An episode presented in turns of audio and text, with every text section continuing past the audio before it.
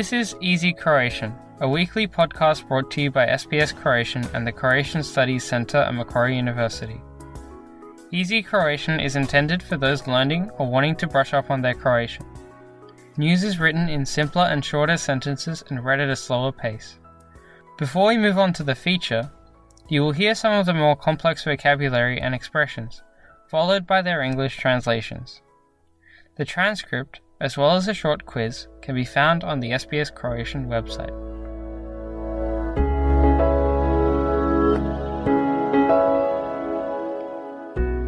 Slušate Lagani Hrvatski. Ja sam Jasna Novak Milić. Danas govorimo o temi o kojoj smo već nekoliko puta govorili, no nije na odmet ponoviti. Tema su nam globalno zagađenje i staklenički plinovi. Najprije donosimo prijevod najvažnijih termina i izraza redoslijedom kojim se pojavljuju u prilogu. Fosilna goriva, Fossil fuels. ugljen, Coal. nafta, Oil. plin, Gas. Klimatske promjene, Climate change. staklenički plinovi, Greenhouse gases. izgaranje, Combustion. obnovljivi izvori energije, Renewable energy sources. globalno zatopljenje, Global warming. bioraznolikost, Biodiversity. Opstanak, Survival. opskrba, Supply. ulaganje, Investment. zagađenje, Pollution. solarna ploča, Solar panel. ekosustav. Ecosystem. Poslušajte prilog. Smatra se da je uporaba fosilnih goriva kao što su ugljen, nafta i plin glavni razlog klimatskih promjena. Smanjenje emisija stakleničkih plinova koji nastaju izgaranjem fosilnih goriva te prelazak na obnovljive izvore energije poput energije vjetra, sunca i energije valova ključni su za usporavanje klimatskih promjena. Izgaranjem fosilnih goriva u atmosferu se ispuštaju velike količine ugljičnog dioksida i drugih stakleničkih plinova, što dovodi do globalnog zatopljenja. No klimatske promjene donose mnogo više od povećanja temperatura. Zemlja je složen sustav, a posljedice klimatskih promjena uključuju češće suše, požare, poplave i oluje.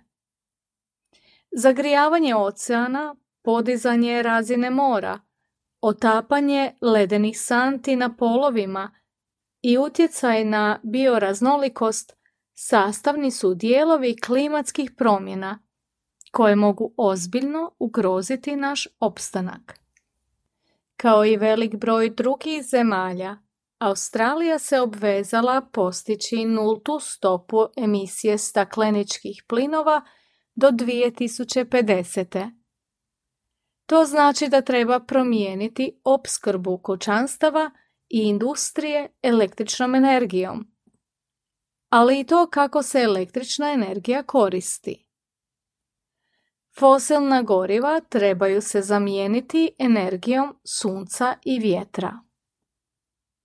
Ulaganje u obnovljive izvore energije ključno je za postizanje nulte stope emisija. Trenutačno se polovica energije u Australiji dobiva izgaranjem ugljena, što rezultira značajnom emisijom stakleničkih plinova u atmosferi. Obnovljivi izvori energije smanjit će emisije, sniziti cijenu energije te otvoriti gospodarske mogućnosti za Australiju. Kao jedna od najsunčanijih i najvjetrovitijih zemalja svijeta, Australija ima ogroman potencijal kad je riječ o obnovljivim izvorima energije. Uz promjenu opskrbe električnom energijom, u budućnosti treba smanjiti broj vozila na benzin i dizel koja doprinose zagađenju okoliša. Stoga se očekuje više vozila na električni pogon, koja su cjenovno sve pristupačnija. Nadalje, očekuje se da će sve više kućanstava plinske zamijeniti električnim uređajima.